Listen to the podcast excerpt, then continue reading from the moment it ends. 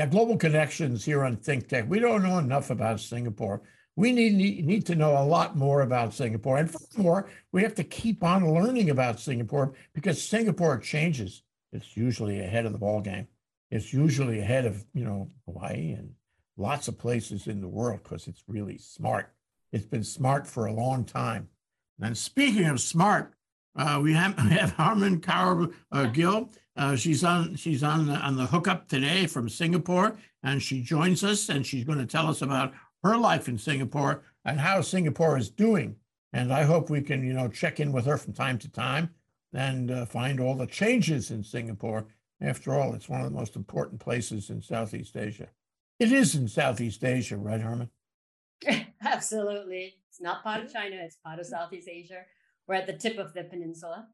Okay, let's look at a map so everybody gets oriented. Here's a map. Yeah. And our staff is going to zoom in on Singapore. Okay, so where is it and what is it close to? And do you do you feel do you vibes from all those places? Well, it's at the tip of that peninsula, so right down south there, and it puts us in a very strategic geographical position, right historically from the trade routes, which is what we benefited from in our early days, and still today, right? Um, and do we feel? Yes, I think you know we are a very small country of 5.6 million people. Out of that, 3.5 are actually local Singaporeans. The rest are foreign foreigners living in Singapore, and that's the uniqueness of Singapore. Um, we are very close geographically to um, Malaysia, Indonesia, and uh, you know we don't we don't take our geographical um, our strategic location for granted. Um, you know there are a lot of things that we are mindful of in terms of our vulnerabilities um, that I'm happy to talk about as as we go. But you know things like um, you know our water dependence, um, our security. These are things that we are very mindful of. Um, you know, our founding fathers and mothers of Singapore, Lee Kuan Yew, it was top of mind for them, just knowing how vulnerable we are given our size. Well, let's and- let's talk about him for a minute. We got a we got a picture of Lee Kuan Yew because we can hardly oh. talk about. Oh, there he is. Yeah, he's, you can't he's talk waving. about Singapore without um, Mr. Lee Kuan Yew. Absolutely, yeah. yeah. So you know, um, it, it's a diverse place. There's a lot of um, you know racial and uh, cultural influences in Singapore, and Singapore has you know, has created a multicultural environment that really works well for its economy. Um, and, and you, um, I get the feeling you're kind of a multicultural person yourself. Uh, give us the significance of your name, Harman Kaur Gill. Um, what's that about?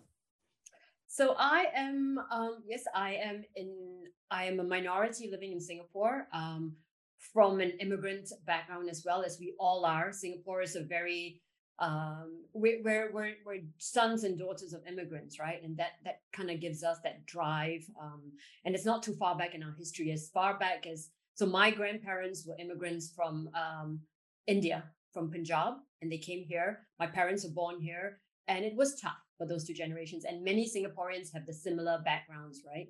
And um, so I was born in Singapore. My name is derived um, from a Punjabi name, very much Punjabi name. It actually means Golden Temple, Harminder Kaur. Uh, so Harminder means Golden Temple, and Kaur means princess. It was put for all um, Sikh women to kind of, you know, to take away the caste system so that we're all equal. So yeah, so oh, quite a symbolic name. What yeah. a nice thought. I, I, that's a wonderful, wonderful name for you. Um, so uh, let's talk about your training and your business. You know, you have a you have a place in Singapore. You're not just hanging around. You've been in business. You're the chair and the founder of a, a significant organization there, a nonprofit. Uh, can you talk about it? Sure. So um, I just before that, I was um, in the banking industry for 15 years, and I was a banker at Goldman Sachs. And I left in June to really pursue uh, my passion and, and, purpose around building a more inclusive um, entrepreneurial ecosystem for women. So I, um, along with my board members, we started. Um, we've just started. We've just launched. We're just about to launch a nonprofit called Women Venture Asia that is going to focus on unleashing the potential of women entrepreneurs. The reason for it, I think, you know, a lot of people know is that you know women get 2.3 percent of the capital funding globally. That's just 2.3%. It's not very different in this part of the world. Um, and there are many reasons for it, but the opportunities are abound, and that's what keeps me excited. You know, we know the economic benefits of women getting full participation in entrepreneurship are immense. It's a $5 trillion opportunity. Globally, if women participated as entrepreneurs in the same way men have, we could see a $5 million increase in GDP from 3% to 6%. And beyond the economic benefits, it's what I'm most excited about is the new products and solutions that women entrepreneurs bring to the market, right? I mean, I always say this and it's a joke, but imagine where we would be without Spanx. I mean, Spanx was founded by women. It's it's a solution, it's a viable business solution, and it's a solution that we need. Um, just the other day, I was reading about this group of um, design designers, technology designers, as women who produced an app at home or a device, a tool that where you can actually get your um, uh, like kind of like a home mammogram kit done on a phone and that's amazing. I mean, we're in 2022 and it's just brought to the market. Imagine if women had full entrepreneurial participation. You'd be bringing all these amazing products and services that actually benefit not just a small pool, but benefits everything, everyone. So, you know, the strong belief is that when women enter the workforce, women participate fully in the economy and as entrepreneurs, the economy thrives and society thrives. All of set, set uh, stand to gain. So I'm really excited. Um, there's a lot of work to do, but we're pushing ahead. We're launching in October, and um, you know we've got a number of programs in the pipeline to kind of build this more robust um, ecosystem. So if I go to WVA, uh, Women Venture Asia, um, I'll I'll find a website there that'll describe. Oh, there it is. There it is. Absolutely. It popped up on yeah, us. Yeah. There you go. All right. So so uh, a couple of things you mentioned, I'd like to drill down a little bit. Number one is uh, where are these women coming from? Are they all from Singapore? No, so you know that's a great question. Singapore is now it's the other reason why I'm so excited about this is because Singapore is so well positioned because of our regulatory framework, among other things, our stability, um, you know, the the way of life here. That a lot of funding and fund managers are coming and businesses are coming to Singapore to use this as a base to tap into their whole ASEAN or the Southeast Asia market. So there is uh, this whole ballooning, and it's just amazing. This whole exciting scene around uh, VC funding and entrepreneurship. So you would find that um, you know we are going to start with Singapore, but we're well positioned, just like all the other VCs, to expand this across Asia. Um, we want to include Indonesia on women entrepreneurs from Indonesia. That's a huge, huge, exciting market there, really around the region. But we're starting with Singapore, a base that we know, and then we're going to want to expand out. Oh, that answers my next question, which is uh, you know, it relates to Singapore doesn't mind traveling. The people in Singapore really get around. I surmise you get around. Um, and my friend John William Friedman, who, with whom you are acquainted, he gets certainly gets around all over the place. Singapore is a, is a place which is not shy about traveling all through Southeast Asia and everywhere. Am I right? Absolutely, and that's exactly the other reason why businesses set up here. Right, it's so accessible. It takes and I'm not exaggerating. Uh, we've got four amazing airports, which are best in class in the world. And um, you know, when I land on a good day, from the time I leave the plane, I disembark the plane, and this includes getting my luggage to coming home, 45 minutes on average. 45 from the time the that's that's really fabulous. We should have that's that amazing. here. And if you're yeah. a business traveler, if you're a business traveler, that is just amazing. It's so accessible, it's so efficient. You never have to stand in queue either getting out or getting into the country. And that was and that's linked back to, you know, I remember our like Lee Kuan Yew, the first thing he said was we were building from nothing. We were a settlement of squatters in the 1960s, bare land, squatters everywhere. And when when him and the team were planning uh, you know, the, the plans for Singapore, the first thing he said was the airport. And so when you drive from the airport and you come down the airport, the roads are immaculate. Because he said when bis- people, when business want want to invest in Singapore, they're going to look at our infrastructure, and first impressions count.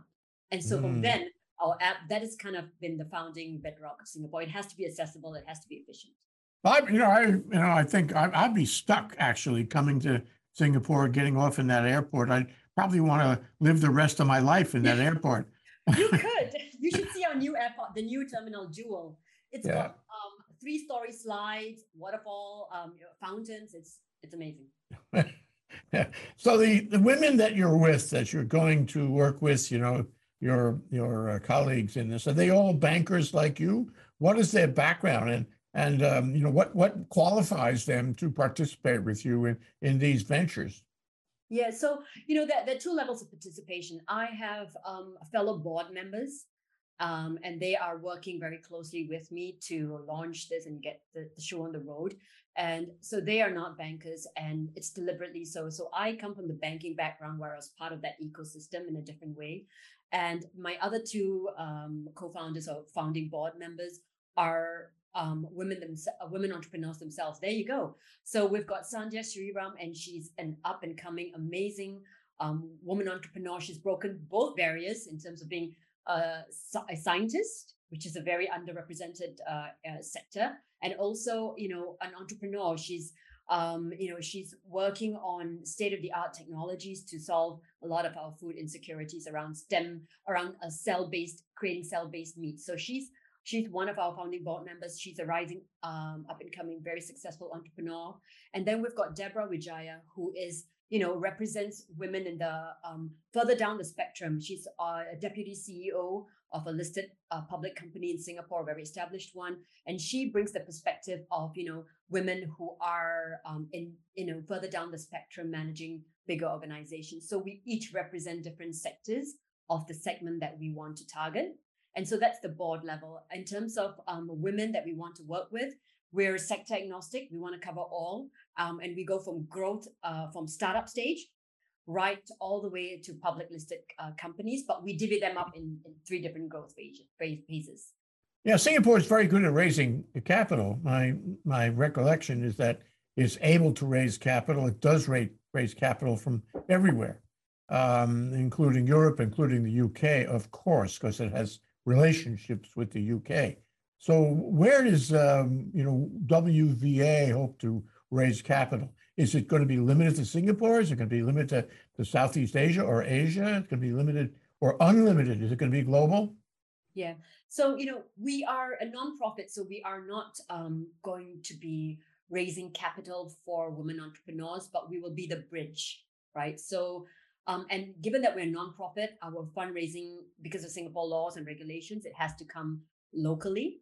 But what we want to do is we want to be the conduit to be able to for these women to access the funding. So we will bring people to the table, right? But we will, um, but we will not be administering the fund itself. We are not a fund. Right? Of course, of course, that, that that's the intention exactly. of my question. So we'll be, but we'll be working within the very vibrant ecosystem to be that bridge and to be able to give access to a robust network, which is what you know women entrepreneurs need. You, will help people connect. You know um, exactly into, and, what, a, into a robust network. Yes. And speaking of connection, going back to the point about your relationship with uh, with the UK, I mean, you you, oh gee, for m- most of your recent life, I mean, as Singapore, you very closely connected with the UK, and I I assume that you you are now. I mean, they don't, you know, on the street, they everyone speaks English, right? Not Punjabi.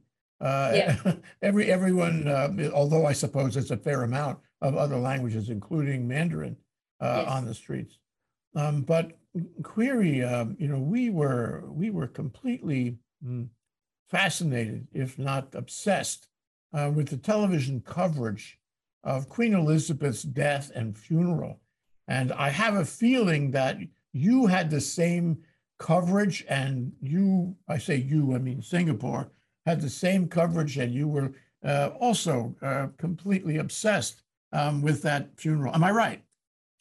Uh, you're right. I think the whole world is obsessed, right? The Queen um, reigned with so much grace, and it was just remarkable, right? So I think the whole world. I don't think it's particularly um, particular to Singapore. Um, you know, and I think as well, if it, even if you wanted to look away, you couldn't. It's everywhere. It's in all your social media. I don't watch TV anymore, um, but it's everywhere on social media, right? And good and bad because social media and some of the press seem to be picking up you know really mundane um, things about a brooch for example um, which is fine um, and then there's more symbolic uh, coverage as well so i think even if you wanted to look away you couldn't but you know i think by and large people are very here are very respectful of uh, the queen Um, and you know, it is of interest to us, but I, I don't think we're obsessed about it. Okay, uh, that, yeah, my. we're going my- on with our lives. We, and we're trying to do that here. yeah. I mean, you know, what else is there to? Yeah, but you know, it's it is it makes for a good entertainment, and like I said, it's it's um there is a lot of respect uh for for the late queen, um and you know, are varying degrees of of um obsession about it. Yeah, Someone well, might I, some might be, yeah. I- I don't know what uh, Charles is going to do. Charles is not going to be able to top uh, the funeral of his mother.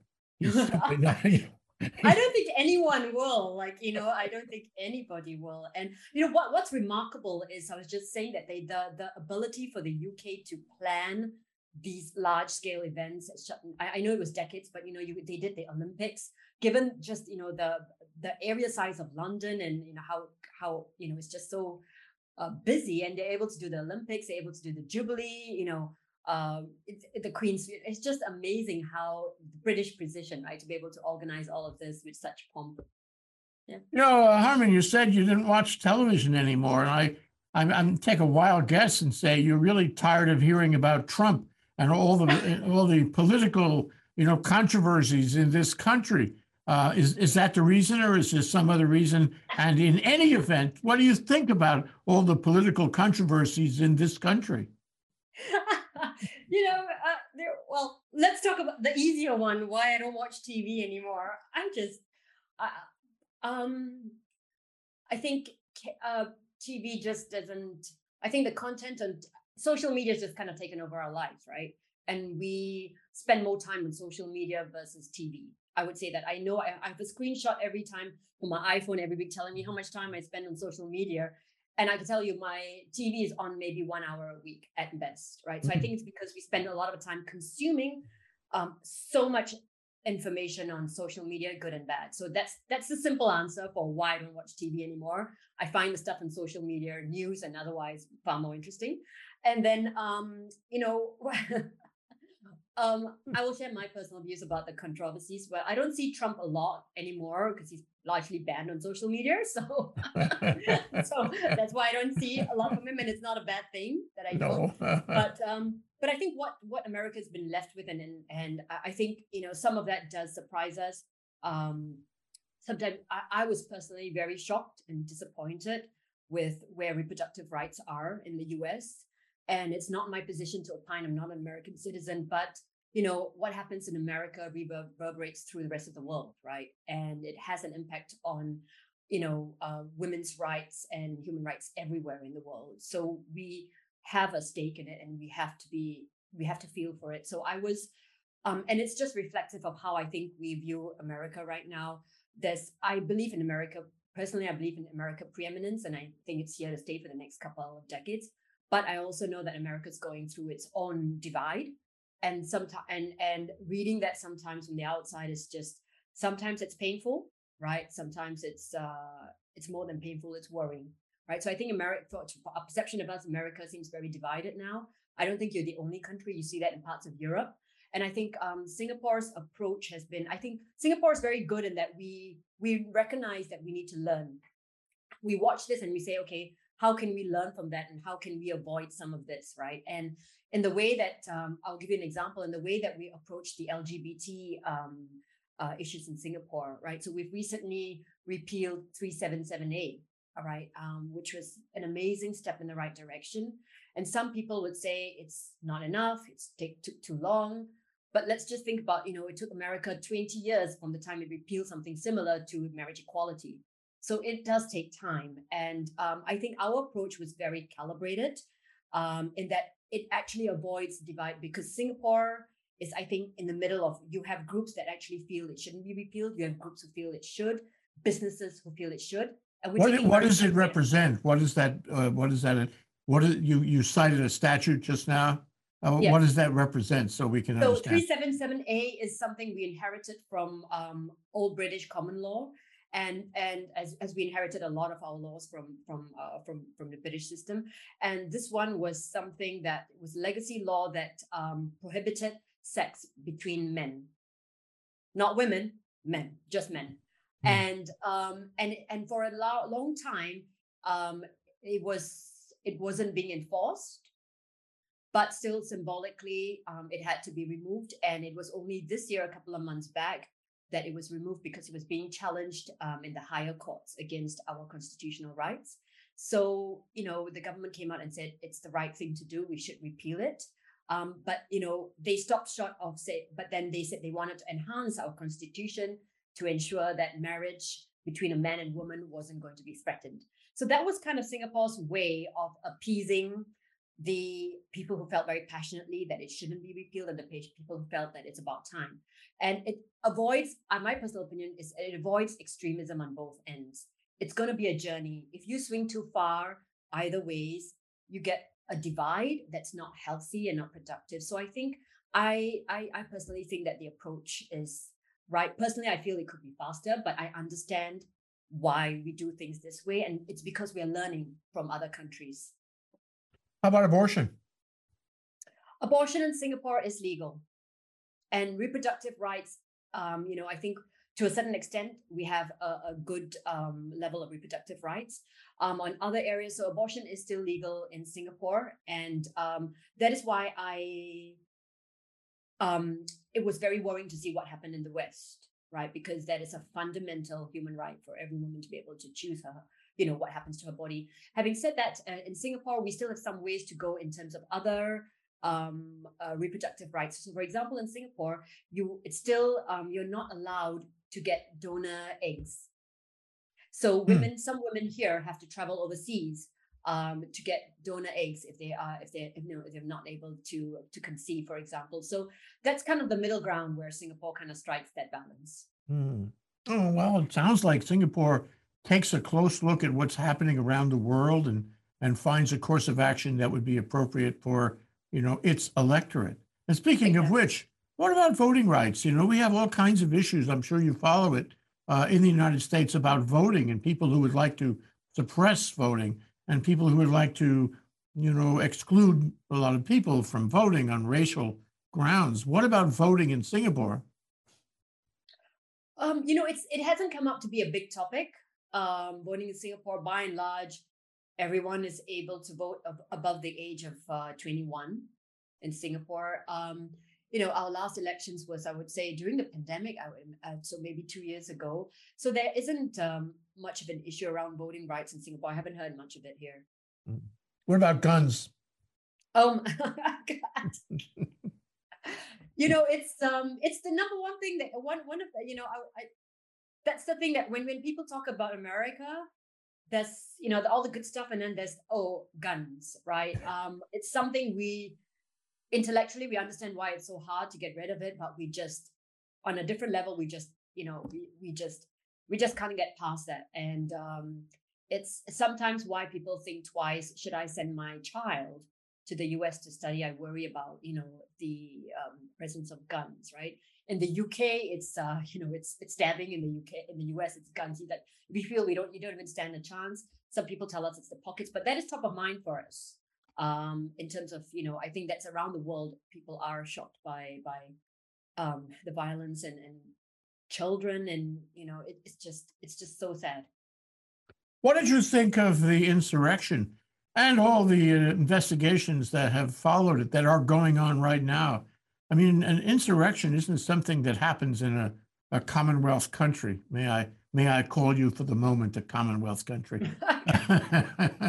well, you know, that's that's not part of the Commonwealth, um, you know, mm, political infrastructure to have insurrections. And um, we were aghast, but I wonder how the people in Singapore reacted.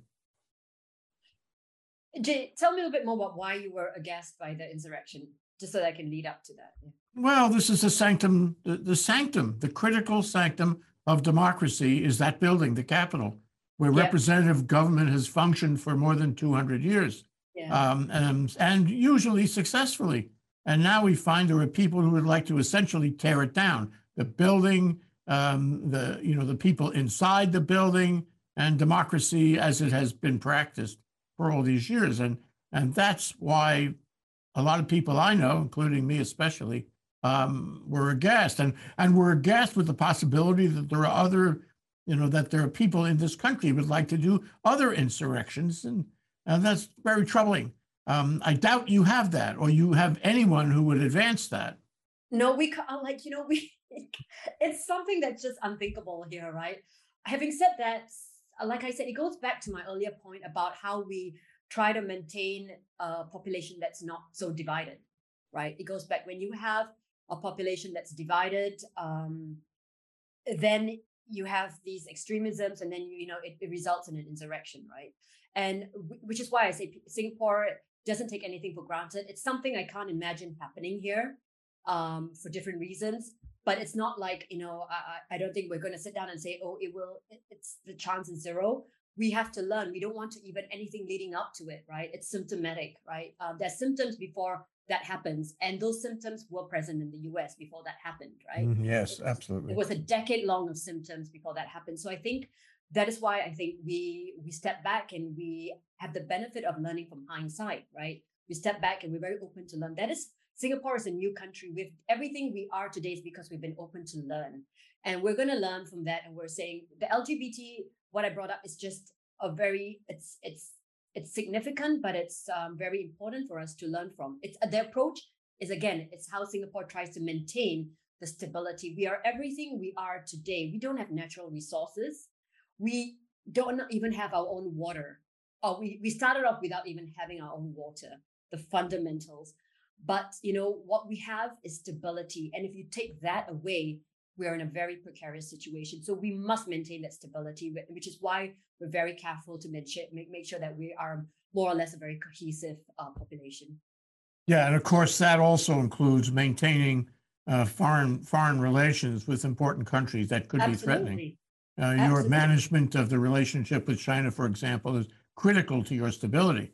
And uh, I would like to have another show with you sometime when we talk about your relations in terms of trade, commerce. Um, you know, you're famous uh, for being a center of trade uh, in Southeast Asia. But before we before we go, I would like to talk about you know two things. One is the social safety net.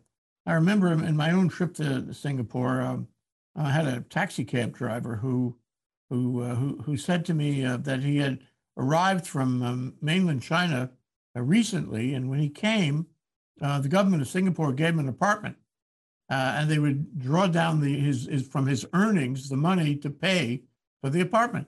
And so the day he arrived in Singapore was the day he had a home in Singapore, um, and he was as happy as a clam. It was the best thing that ever happened to him.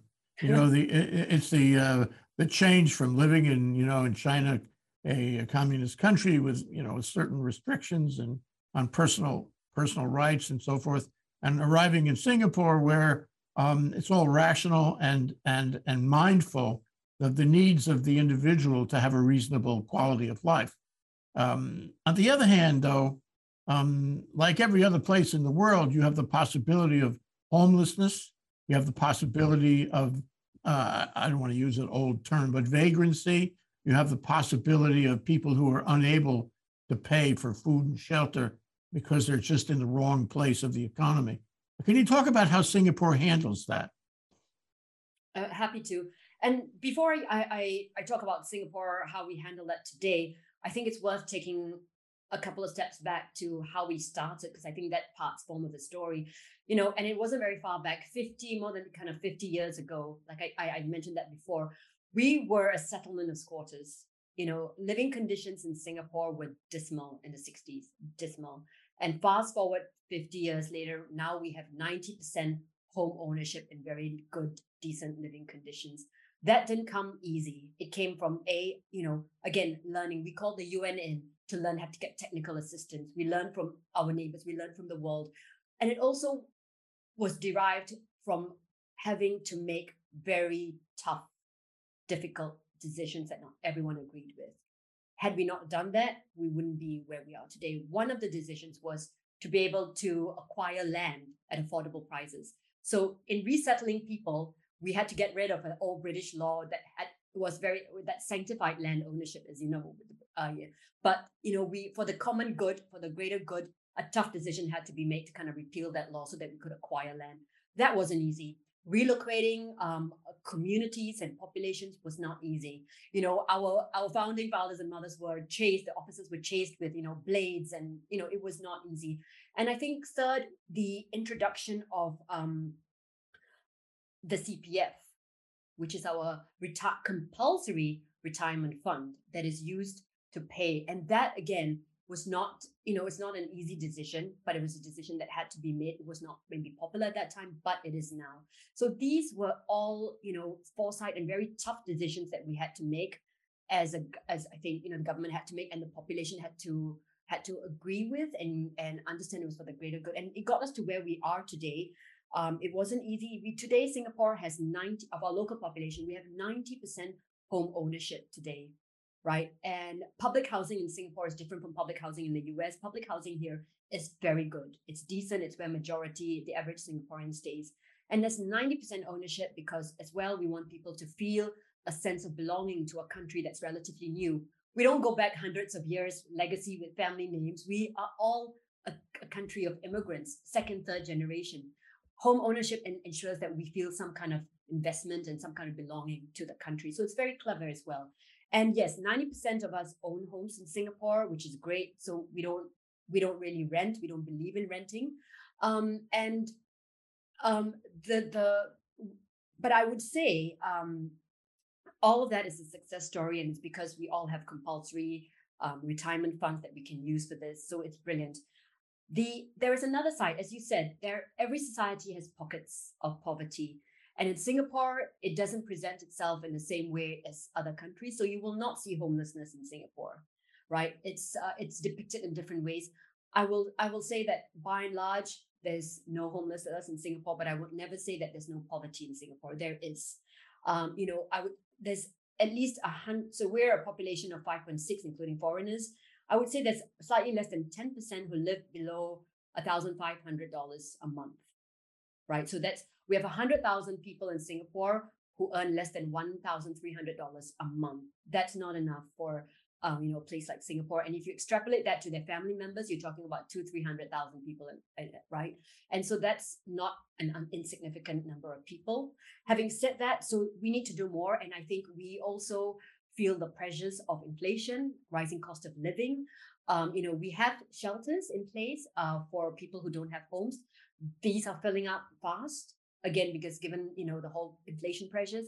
We also have um, you know what we call rental flats to put uh, people without a home. It's meant to be temporary but it's hard to get people out of it. The living conditions in these flats are not ideal in these rental flats. They are small um, you have three generations sometimes living in a very one room flat. It's not ideal to bring up kids. Having said that it's meant to be temporary right? So you get back up on your feet it's hard that cycle of poverty is hard the system kicks in in Singapore, and I do believe in it. It's not um, we're not a welfare state. Again, we've learned we are um, welfare is not an entitlement. You pass a means test, and the system will kick in. So no one's left on the street. The system kicks in, but the challenge is getting people out of that poverty cycle, which is hard to do, and I think it's a challenge right now. Very interesting. Makes me want to come over there again. You know, I'm, I'm friendly with a guy named Duane Gubler. He's a physician. He's a, um, a research um, medical scientist physician, and he uh, was able to establish uh, infectious disease um, unit at the um, National National University of Singapore (NUS) a few years ago, uh, with the help of Duke University. Duke Duke has mm-hmm. a big presence in Singapore. And um, he worked on a number of, um, you know, uh, um, uh, epidemic and pandemic kinds of diseases. I think he retired since. But I had the impression in knowing him and seeing his facility that Singapore was very good on medicine. And that if, you know, if you got sick anywhere in the region, quickly get to Singapore, they'll take care of you. That, you know, it's one of your strong points. At the same time, you know, COVID came from from everywhere, and it went everywhere. Uh, and I'm sure that you know you had an issue over the past three years. More and more, I find out, uh, Harman, that um, that COVID has changed our society. People don't talk about it that much, um, but if you go, if you drive down Bishop Street, which is the center of downtown Honolulu, you see a lot of the stores are boarded up right now today. And it's been almost, you know, uh, two years plus, um, going on three years of COVID here. Um, and of course, the economy still works. We, we still have tourism and so forth, but it is changed. And um, I think there's a lot of places in the country that don't necessarily talk about it where that similar process. So I wonder how COVID has affected you, um, especially given the fact that you have, um, you know, this um, sort of advanced medical community, research community dealing with epidemics and pandemics. Um, yeah, I, you know, again, Singapore's approach is again watch, learn, calibrate, right? At least that's my perception of it. And you know, we started off, um, you know, with very tight measures around COVID, something that wouldn't get passed in the US, right? Again, we have that ability to make tough decisions, and people understand it's for the greater good, and people go along with it. And somewhere along the way, you know, we didn't, um, you know, we didn't, we didn't stop and say, oh, you know, we're going to go on with this because we started with it, right? We had started with tough measures. We stopped and we said, we're highly adaptable and we're highly resourceful. And we are, I would like to think, highly prepared. And again, we learned from our past. We never had water. Today we're 40% self-sufficient from zero, right? So we we we are a nation who has to be resourceful and who has to be prepared. And with COVID, um, it took all of us by surprise. But you know, we were the first. Uh, we were well prepared with uh, ordering our stock of you know COVID vaccines. Everyone got a everyone got a shot, and you know people did not. You know people were not. It wasn't like the lottery, right? It was accessible, and we got it in time. We were prepared. We put in our orders way before, right? So that's the preparedness. That's learning, and then our measures were also you know recalibrated. The government took a look at it and say, okay, you know what, we need to open up and we need to we, we cannot go on zero policy anymore. And it was a very um it was it was a humble approach to recognize that we cannot go and it was learning right? So i think because of all of that we um we minimized the number of the deaths that we had in singapore. We have a very robust healthcare system that was i would say it was pushed. There was a lot of pressure. We had um you know it was a lot of pressure on our healthcare workers but everyone banded together. And you know today we are at a place where um, because we took a very calibrated measure to open up, balancing the both sides. We have 10 people in ICU today from COVID, 10 people. And Singapore is roaring back. We have the, um, you know, we have the Formula One happening in a few weeks. And as part of that, we've got the FOB conference. We've got a hundred large scale conferences that are around the F1. Singapore is roaring back. If you go out on the streets, the restaurants are full like it's like you know we are roaring back um so you know you don't uh, i don't i that the people have been impacted. It's been tough on the hospitality and f&b businesses right? I won't say it wasn't um so that part did happen but you know there's been a lot of assistance from the government side as well to prop things up and now it's roaring back. Um i think our concerns would be more economic in the long run about inflation and recession and how that's going to impact but again, I think there's there's a lot of assistance from the government, and we're trying to make sure that the economy can withstand it. How bad a recession will hit us, it I think it will likely will, but how bad? I think it might be better than you know some other places. Mm-hmm. Well, that brings me to my last question to you, Harman. This has been a great discussion, and uh, if we could see the picture of Lee Kuan Yew one more time, I think he has cast a shadow. There it is he's a, a great man in, in the history of, of the world, really. Um, and he has created something something really good out of nothing, as you said. Um, so here's Lee Kuan Yew, and his, I guess his son is now his successor in government. Um, but you know, um, it was Camelot. It was Camelot. Uh, it, it, was it was so beautiful what he did. It was so um, just and uh, egalitarian, democratic in its own way.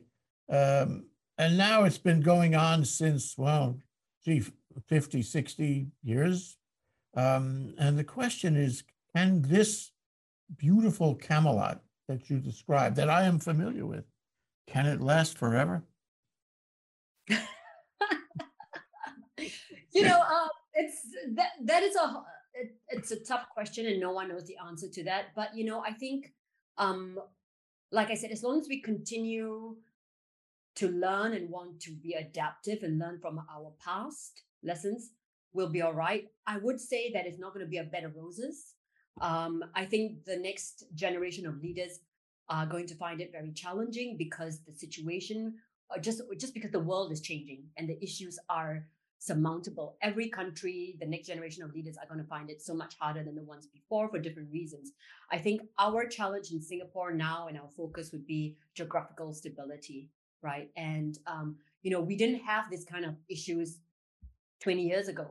We didn't have them 10 years ago. Now we're right in between the US and China tensions, which is a whole day's discussion in itself. And I think Singapore's stability um, cannot be taken for granted. And I think it's going to be a challenge um, and um, for the next generation of leaders to ensure that, you know, and, and a focus as well. And we as a society, we can't take that for granted. So I think just vis-a-vis the macro um, challenges that are happening, it's going to be tougher, right, to manage through all of that. Um, but generally, I think the faith here in the establishment is strong. And I think it's on all of us, right, to have that.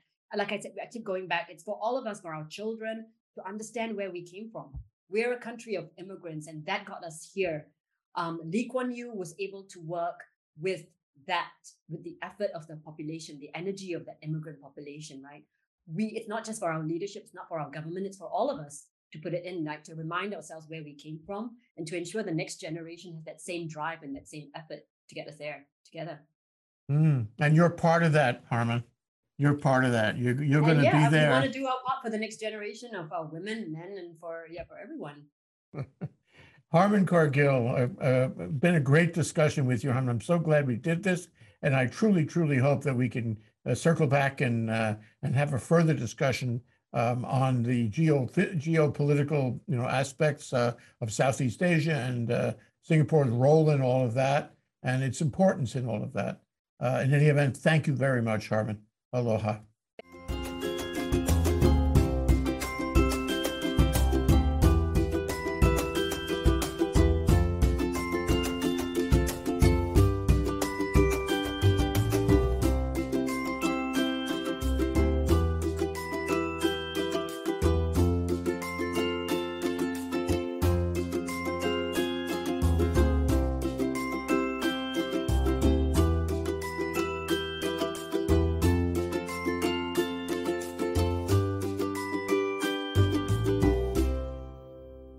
Thank you so much for watching Think Tech Hawaii.